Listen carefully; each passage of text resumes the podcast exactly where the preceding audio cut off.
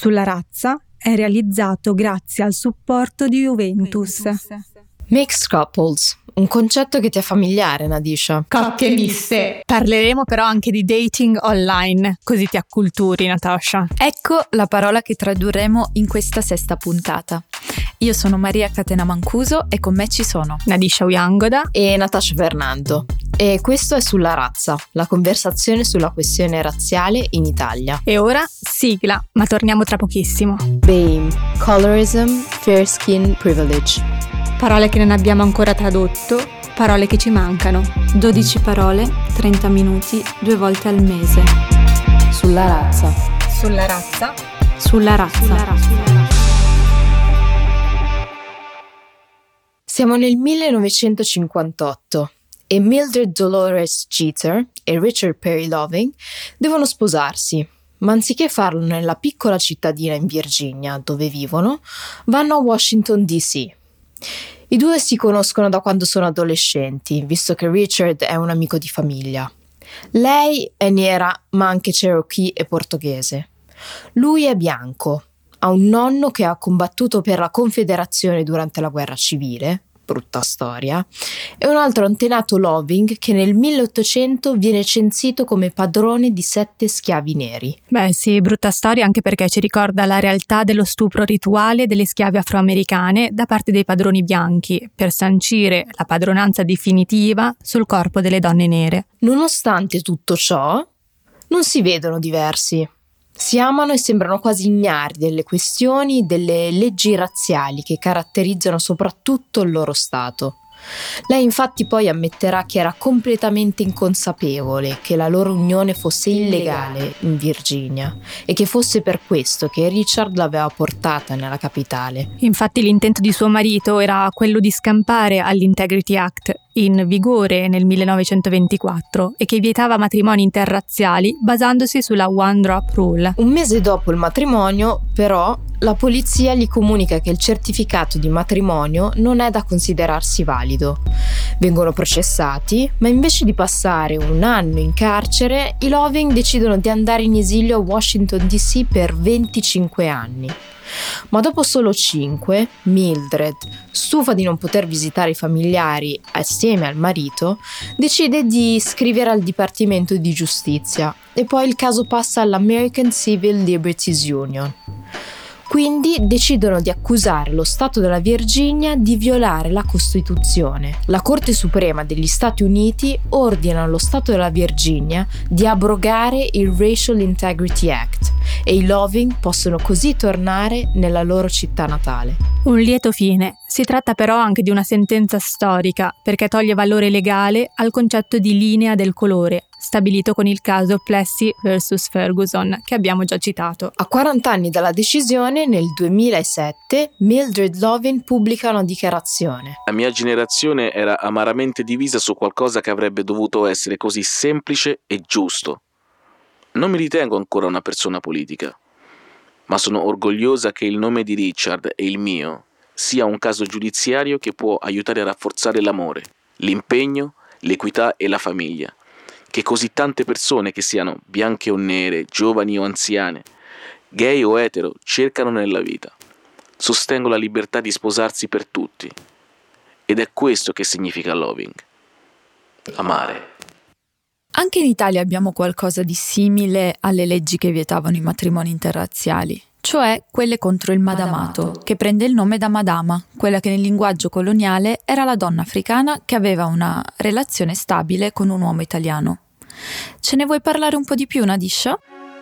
Sì, storicamente la mescolanza razziale tra bianchi e neri era stata prima praticata e tollerata dal colonialismo italiano in Africa e poi proibita dal Regio Decreto del 1937, cioè la legge fascista che puniva i rapporti coniugali tra cittadini del regno e sudditi africani anche se poi sappiamo dalla pratica del concubinato e dal numero di italo-eritrei iscritti nei registri anagrafici che la norma era disattesa dagli stessi fascisti. Il caso della bambina comprata da Indro Montanelli al prezzo di 350 lire, conosciuta come Destà, ne è un triste esempio. Pare che avessi scelto bene, era una bellissima ragazza bilena di 12 anni, scusatemi. ma in Africa è un'altra cosa. E, e così l'avevo regolarmente, regolarmente, sposata, nel senso che l'avevo comprata dal padre. Te detto eh, tranquillamente di aver avuto una, una, una sposa diciamo, di, di 12 anni e a 25 anni non si è peritato affatto di violentare una ragazza di 12 anni dicendo ma in Africa queste cose si fanno.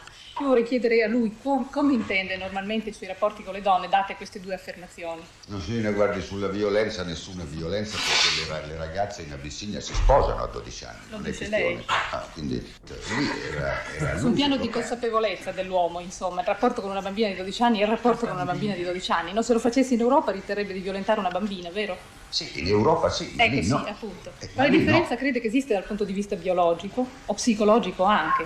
Quindi il vostro era veramente il rapporto violento del colonialista che veniva lì e si impossessava della ragazza di 12 anni, senza no, assolutamente, no. ma glielo garantisco, senza assolutamente tener conto di questo tipo di rapporto sul piano umano. Eravate i vincitori, cioè i militari che hanno fatto le stesse cose ovunque sono stati i vincitori, ovunque si sono presentati gli uomini, si sono presentati come dei militari. La storia è piena di queste situazioni. Quella del 1937 è la prima legge razziale italiana, antecedente a quelle più celebri del 38. Bisognava imporre dei confini netti tra colonizzati e colonizzatori e proibire la mescolanza tra il sangue puro degli italiani ariani e quello delle popolazioni locali. Gli italiani neri non potevano esistere. Nell'incrocio fra una razza superiore, quale noi siamo, e una razza inferiore, quale sono i negri, non sono gli inferiori che si alzano a livello dei superiori, ma viceversa. E allora, poiché non possiamo permetterci il lusso di perdere volontariamente delle energie per strada, sorge la necessità della più assoluta, della più feroce, della più implacabile separazione tra bianchi e negri. Altrimenti si diventa grigi, prima nel sangue e poi nello spirito. Il rapporto dell'Italia dall'epoca coloniale a quella post-fascista con le relazioni interrazziali è sempre stato ambiguo. Se da un lato i figli meticci di queste coppie hanno ricevuto un riconoscimento altalenante, Dall'altra le loro madri nere non sono mai riuscite a sfuggire alla propaganda razzista. Con riconoscimento altalenante ti riferisci alla cittadinanza italiana, giusto? Sì, e di questo ne parla la storica e archivista Giulia Barrera nel suo studio sullo status degli italo-eritrei, figli di donne tigrine e padri italiani, sempre in periodo coloniale. Tra l'altro Barrera scrive I termini meticcio o peggio mulatto sono percepiti dagli interessati come offensivi e sappiamo che era così anche negli anni venti. Sono dunque termini che evito quanto possibile di adoperare. Non posso però fare a meno di usare il termine meticcio quando analizzo le idee e le politiche degli italiani in colonia, perché era proprio questa la categoria che essi adoperavano. Di questi temi si occupa anche la studiosa Angelica Pesarini, docente di sociologia alla New York University di Firenze. In un contributo audio Pesarini ci spiega l'origine dei termini mulatto e meticcio e il perché siano espressioni problematiche. La parola mulatto come meticcio ci derivano dallo spagnolo. Infatti già nel Cinquecento eh, queste due parole erano usate sia in Spagna che nelle Americhe. Però è poi dal 1600 in poi che questi due termini entrano a far parte di una molto più complessa tassonomia razziale in cui ogni gradazione di sangue corrisponde appunto ad uno status razziale e quindi abbiamo mulatto, mestizo, eh, nero, indio. In italiano i due termini tradotti appunto come mulatto, mulatta e meticcia, meticcio sono stati usati essenzialmente nelle colonie. La parola mulatto, però, come la parola meticcio, si rifà al vocabolario del suprematismo bianco, nel senso che sono tutti termini usati per differenziare e selezionare le differenti gradazioni razziali che si allontanano dal bianco. Inoltre, entrambi i termini si rifanno al mondo animale. Per esempio, la parola mulatto contiene al suo interno mulo. Sappiamo che il mulo è un animale sterile che nasce dall'incrocio di un asino e un cavallo. Questo che può sembrare solo uno stereotipo, in realtà era una credenza molto forte. Si pensava per esempio che le donne cosiddette mulatte, eh, nate quindi da un genitore nero e da un genitore bianco, fossero anch'esse donne sterili e quindi si pensava che le donne mulatte non potessero procreare. Anche la parola meticcio, come sappiamo in italiano, si rifà a, ai cani. Un cane di razza meticcio è un cane che appunto ha varie componenti eh, razziali. Ecco, applicate alle persone, questi termini eh, sono stati ovviamente usati appunto per distinguere razzialmente, per segregare e per dividere. Sappiamo che chi era eh, mulatto o meticcio in realtà eh, aveva anche dei benefici, avendo una pelle più chiara poteva avere dei privilegi che le persone più scure appunto non avevano diritto però è un termine che non tutte le persone miste eh, usano per autoidentificarsi, eh, addirittura eh, qualcuno la chiama la M-word in inglese, proprio per eh, sottolineare la violenza colonialista e, e, razzista che è in questo termine. In italiano si pensa, è molto comune sentire la parola mulatta, mulatto e pensare sia un termine politically correct, quindi un termine non offensivo. Quindi non si dice la parola nero, ma si dice molto la parola mulatto e la parola meticcio. Alcune persone invece però hanno riappropriato il, termine e lo usano per autoidentificarsi, no? Quindi è come riutilizzare la N-word se si è una persona nera proprio per togliere tutto quel potere a, a quella parola e quindi insomma alcune persone decisamente la usano per autodefinirsi.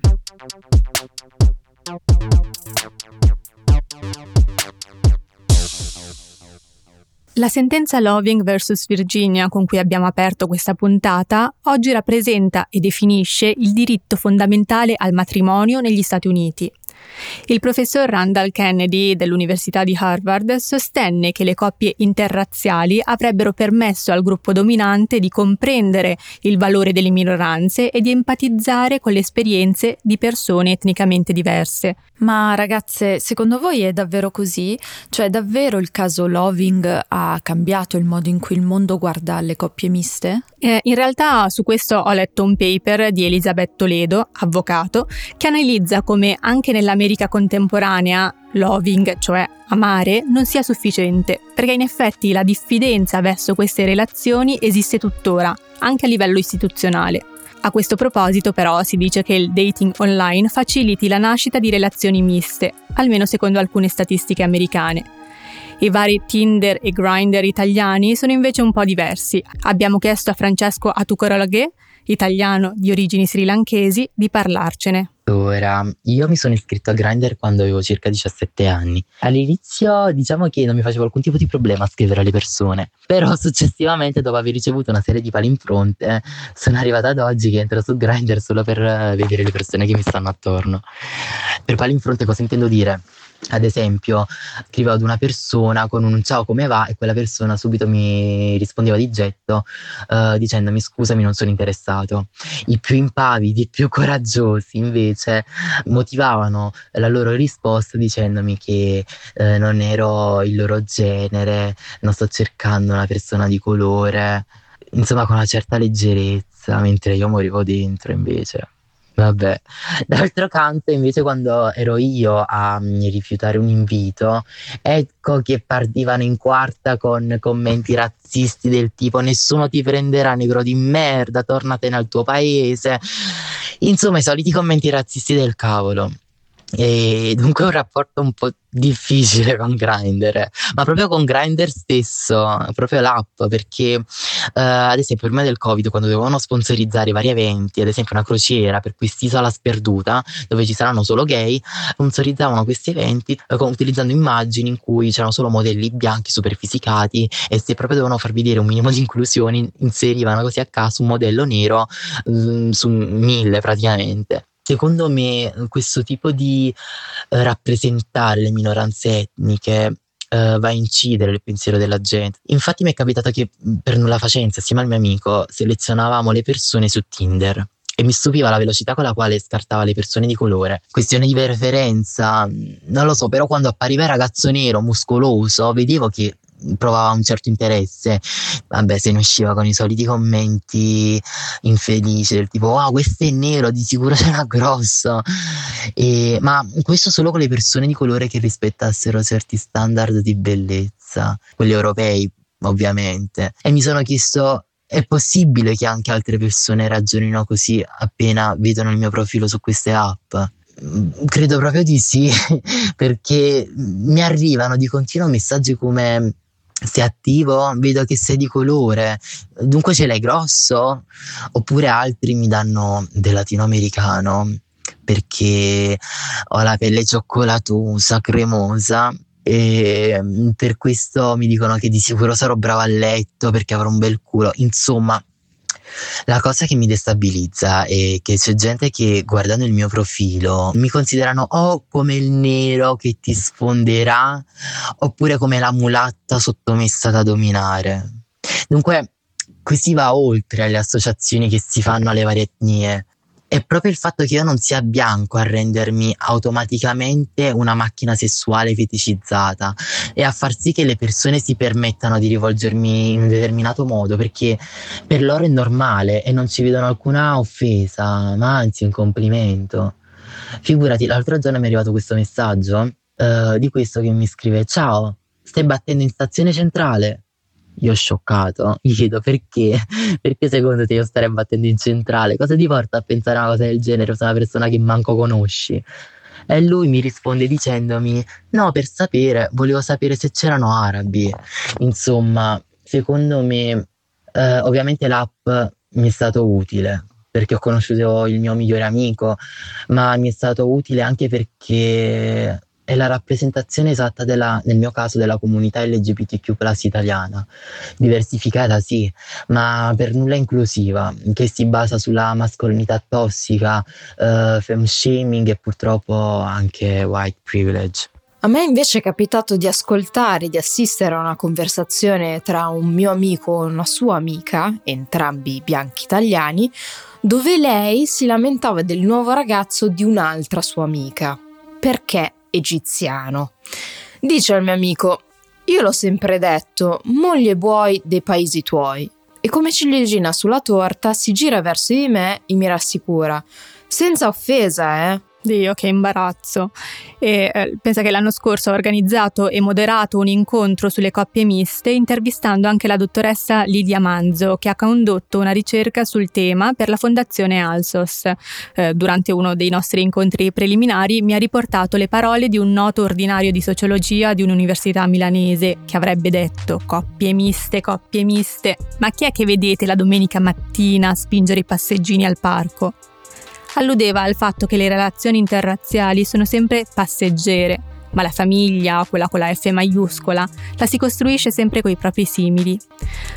A proposito, anche in questo c'è una intersezione tra classe e razza. Abbiamo allora chiesto alla dottoressa Manzo dell'Università Statale di Milano di parlarcene. Una definizione universalmente condivisa di coppia mista non esiste, soprattutto quando si pensa alle generazioni più giovani ed è di questo che io e il professore Enzo Colombo ci siamo voluti occupare in questa ricerca. Parlare di mix sentimentale significa muoversi su una scala di diversità, cioè lingua, nazionalità, colore della pelle, religione, ricchezza e storia delle relazioni tra i paesi. Attraverso queste categorie le società percepiscono e rappresentano differenze e disuguaglianze che producono confini tra tipo di stranieri desiderati e indesiderati. Prendiamo ad esempio Serena, una delle nostre giovani partecipanti della ricerca. Sto per leggervi un brano tratto dalla sua intervista, in cui ci spiega come la sua famiglia abbia reagito alla notizia che il suo ragazzo, Tariq, è di origine bangla.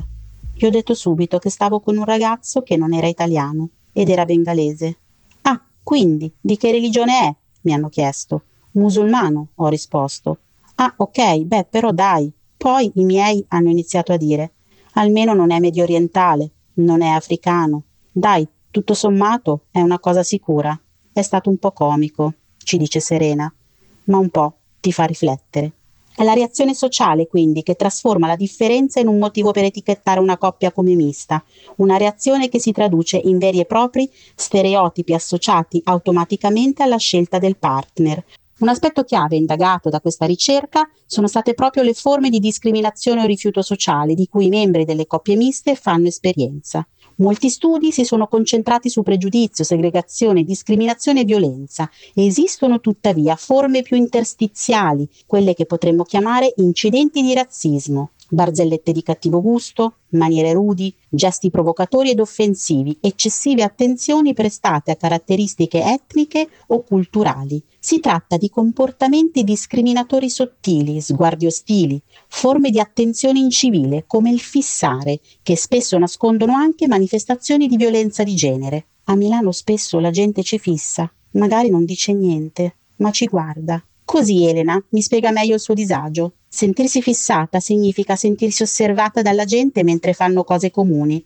Significa dover dare delucidazioni sulla sua vita privata alla portinaia o ai vicini di casa. Significa dover giustificare alla polizia stradale come mai lui la sta portando in auto o precisare ai colleghi che quello là, cioè Silvio, trapiantato a Milano dalle Dolomiti Bellunesi, figlio di papà italiano e mamma proveniente dalla comunità indiana di Singapore, è suo marito. Tuttavia la relazione con lo straniero non viene ritenuta problematica quando è fonte di miglioramento dello status sociale. Un'elevata posizione sociale del partner annulla o perlomeno bilancia la differenza culturale, anzi la libera da ogni connotazione negativa o problematica e la trasforma in una risorsa, in un'occasione di mobilità sociale ascendente. In sintesi, all'origine dei pregiudizi e dell'opposizione familiare verso una relazione mista sembra esserci più un problema di classe che etnico, culturale o razziale. È ancora Serena a spiegarci come abbia strategicamente usato a suo favore il fatto che Tariq si presentasse come un qualsiasi ragazzo occidentale, ma soprattutto che fosse laureato in medicina e che presto sarebbe diventato medico, migliorando sostanzialmente il sentimento di sgomento iniziale dei genitori. Ah, ma affrontiamo anche questo argomento. Qual è l'espressione più adatta a descrivere queste coppie? Perché una volta ho letto un commento su Facebook che diceva è l'insalata essere mista, non l'amore. E proprio a questo riguardo abbiamo chiesto a Rebecca Casati, co-conduttrice di Due Girap assieme a Tommy Cuti, di dirci la sua è l'insalata ad essere mista e non l'amore. Sì e no, ovviamente di amore eh, ce n'è uno solo, quindi non è un mix dal punto di vista del sentimento che è veramente difficile categorizzare, dividere, inquadrare, no? Ogni tanto tendiamo a voler inquadrare cose che inquadrabili non sono. Però dall'altra parte, eh, ovviamente non parliamo di un mix dal punto di vista genetico, che tanto si vuole sottolineare, soprattutto il giorno d'oggi, ma è più secondo secondo me, un mix dal punto di vista di quello che le persone portano con loro quando iniziano una relazione e portano con loro un bagaglio di culture, tradizioni, abitudini, storie totalmente diverse e quello poi viene messo in gioco nella relazione e secondo me è lì che il termine coppie miste trova più la sua collocazione. Quindi non è un mix genetico che poi può essere una conseguenza, ma il misto della coppia coppia deriva proprio da tutto il bagaglio culturale che le persone portano con sé. Banalmente lo vedo nella mia relazione. Io sono una ragazza di seconda generazione con origini congolesi, mentre il mio ragazzo è nato e cresciuto in Brianza da eh, papà brianzolo e madre pugliese e quando ci siamo incontrati, se comunque all'apparenza sicuramente abbiamo tante cose in comune perché comunque io sono nata e cresciuta in Italia, però io oltre alla mia parte milanese ho portato con me tutto un insieme di tradizioni, di storie, di culture, di educazione, di insegnamento congolese, che si aggiunge a lui, che invece ha portato un insieme di valori dati da una madre che a sua volta era pugliese e un padre che era della Bassa Brianza e quindi si crea proprio un mix, un insieme. Quindi certo non è l'amore essere misto, ma la coppia può essere mista perché perché mista? Perché noi creiamo una sorta, possiamo usare anche il termine insalata, eh, un piatto ricco di diverse culture e storie da raccontare che generano per forza di cose qualcosa di ex novo. Certo che da donna nera, brown, io mi sono sempre posta la domanda, starei meglio con una persona con le mie stesse origini, col mio stesso background, o con una persona bianca? Ah, io con un bianco non potrei mai starci. Ho sentito dire spesso a ragazze di origine straniera. Mi sono chiesta se fosse un fattore puramente estetico o se c'entrasse anche una certa affinità culturale di esperienze. Qualcuno come me riuscirebbe a capirmi meglio. Ci sono cose che non devo spiegare a un ragazzo cresciuto qui da genitori stranieri. Che ti devo dire? A me piacciono di colore. Sono le risposte che mi sono date con più frequenza. Quasi tutte hanno glissato su un aspetto fondamentale, quanto la loro vita sentimentale sia stata compromessa dall'essere donne e uomini di colore, cresciuti immersi in una società che prima di considerarli non attraenti, non considera proprio la loro estetica. Devo ammettere purtroppo che, avendo per anni interiorizzato quel senso di inferiorità rispetto al bianco, ho spesso ritenuto la persona bianca anche più attraente a livello fisico, quindi anche il mio partner ideale era strettamente bianco. Fortunatamente questo è cambiato negli ultimi anni, anche perché ho percepito spesso un certo tipo di esotizzazione da parte di ragazzi, di uomini bianchi nei miei confronti. Ma non voglio cadere in generalizzazioni. Però questo è un processo di autoanalisi che caratterizza molte altre donne di minoranza come me. Tu cosa ne pensi, Nadisha? Ti sei mai posta questo problema? Sì, sono d'accordo con te, Natasha. Lo scrivo anche nel mio libro che eh, il discorso sulle coppie miste è inscindibile da una considerazione estetica e soprattutto dal rischio di feticizzazione non so tu Nati, ma a me è capitato che uomini bianchi facessero complimenti strani, come il colore della tua pelle è bellissimo. Ecco, i nostri corpi di donne sono spesso oggetto, ma io ho la sensazione che i nostri corpi di donne nere lo siano ancora di più. Ora non voglio oggi allontanarmi troppo dall'argomento di questa puntata, ma qui non posso fare a meno di menzionare la Venere Ottentota, ovvero Sarti Bartman, la donna Koi Koi esibita nel freak show del XIX secolo in Europa. Alla sua morte fu esposta al Musée de l'Homme di Parigi fino al 1974 e solo nel 2002 fu sepolta in Sudafrica. Sì, infatti è difficile da spiegare, ma è un tipo di sguardo a cui la donna nera che cresce in una società occidentale è soggetta fin dall'infanzia. È un misto di male gaze e orientalist gaze, uno sguardo maschile sessista e orientalista, concetti usati nell'ambito del cinema per descrivere come si rappresenti l'inferiorità della donna e di tutto ciò che non è bianco. È indiscutibilmente anche una questione di potere. Mi viene in mente la massima Everything is about sex except sex. Sex is about power. L'egemonia bianca si materializza anche con il controllo e la dominazione del corpo delle donne razzializzate, come spiega Sara Ferris in Femonazionalismo. Infatti, l'immaginario razzista opera attraverso potenti metafore e desideri sessuali, come la figura dell'uomo nero stupratore o la donna musulmana da svelare.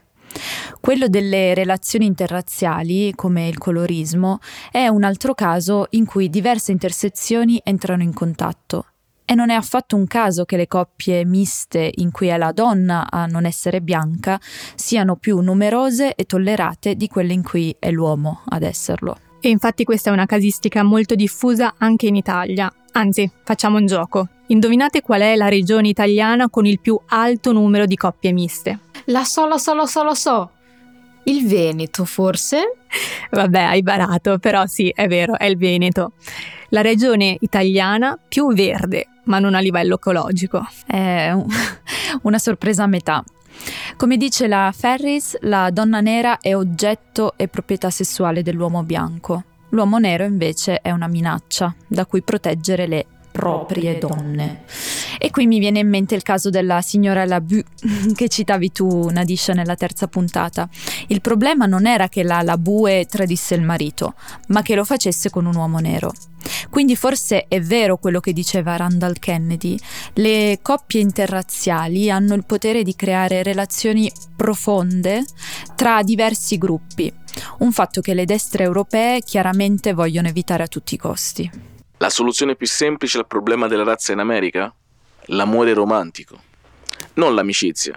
Non quel tipo di amore sicuro e vuoto, il cui obiettivo è che entrambe le persone siano a loro agio, ma piuttosto il vero amore romantico e profondo. Quel tipo di amore che ti piega e ti contorce e ti fa respirare con le narici della persona amata. E siccome l'amore romantico e profondo è così raro, e siccome la società americana è fatta in modo da renderlo ancora più raro, tra neri americani e bianchi americani. Il problema della razza in America non, non si risolverà mai. Che romantica Cimamanda Ngozi dice, che nota positiva. Passando invece all'Italia, sappiamo che le coppie miste hanno smesso di essere formalmente ostracizzate dall'abrogazione delle leggi razziali che proibivano i matrimoni visti. Però ho la sensazione che ancora oggi in Italia rappresentino una qualche stranezza. È proprio quello che mi ha raccontato un'amica, Angela Andreano, che vive a Berlino assieme al suo compagno Jean Paul, francese di origini capoverdiane. Le ho chiesto di raccontarci la loro esperienza di coppia mista in Italia e in Germania. Ciao ragazze, io sono con il mio ragazzo da 4 anni e viviamo a Berlino. Vivendo qui non ci è mai capitato nulla di spiacevole come coppia, neanche in Italia, ma mi ricordo che durante la nostra prima vacanza in Sicilia entrambi avevamo notato come la gente ci guardasse mentre eravamo in giro. È una cosa che metteva molto a disagio, perché si avverte che è per la differenza del colore della pelle prima di tutto, ed è stato il mio ragazzo a notarlo subito e io avevo constatato che fosse vero, ci avevo fatto caso anche io. Per il mio ragazzo ormai è normale, ma allora non lo era per me. Inoltre non penso che vivrei una relazione in una coppia mista in Italia con la stessa tranquillità con cui la sto vivendo qui a Berlino. Qui comunque bisogna dire che Berlino potrebbe essere un'eccezione in Germania perché è una città molto giovane e internazionale. In un'altra città probabilmente sarebbe diverso.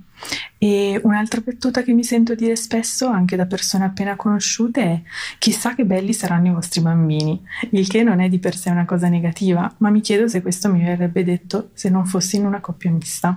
Ciao ragazze e complimenti per il podcast.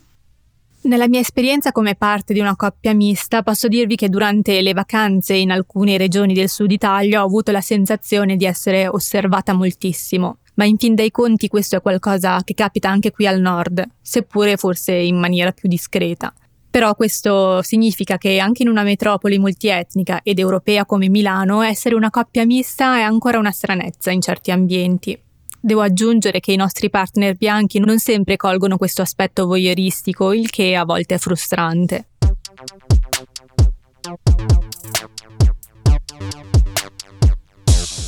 Siccome l'altra volta mi avete beccata impreparata sui libri, a questo giro ho fatto i compiti a casa.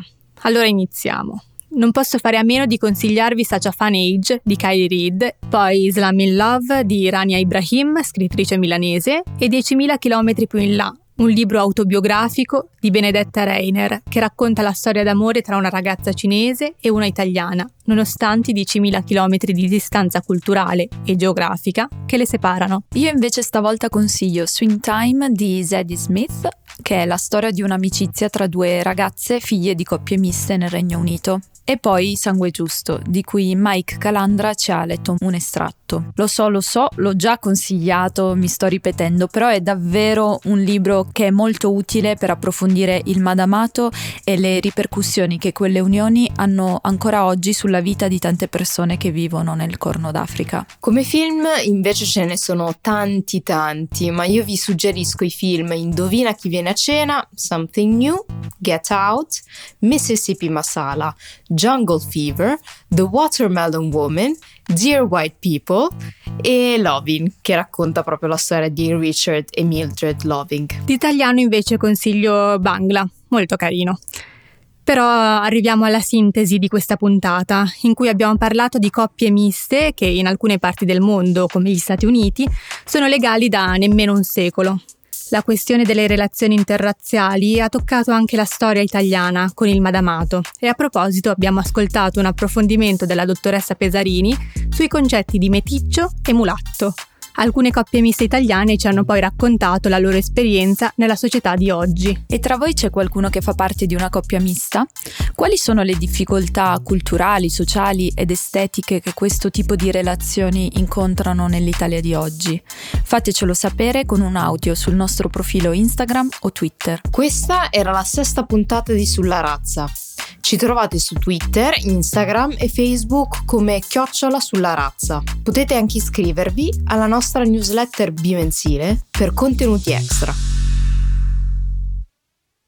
Questo episodio è stato scritto da Nadisha Uyangoda, Natasha Fernando e Maria Catena Mancuso. Le citazioni sono lette da Mike Calandra Ciode, illustrazioni di Valeria Viresinche, musiche e post-produzione di Francesco Fusaro sulla razza è prodotto da Under Media grazie al supporto di Juventus. Ci trovate anche su Vice Italia con contenuti extra. Per tutto il resto, sulla razza.it.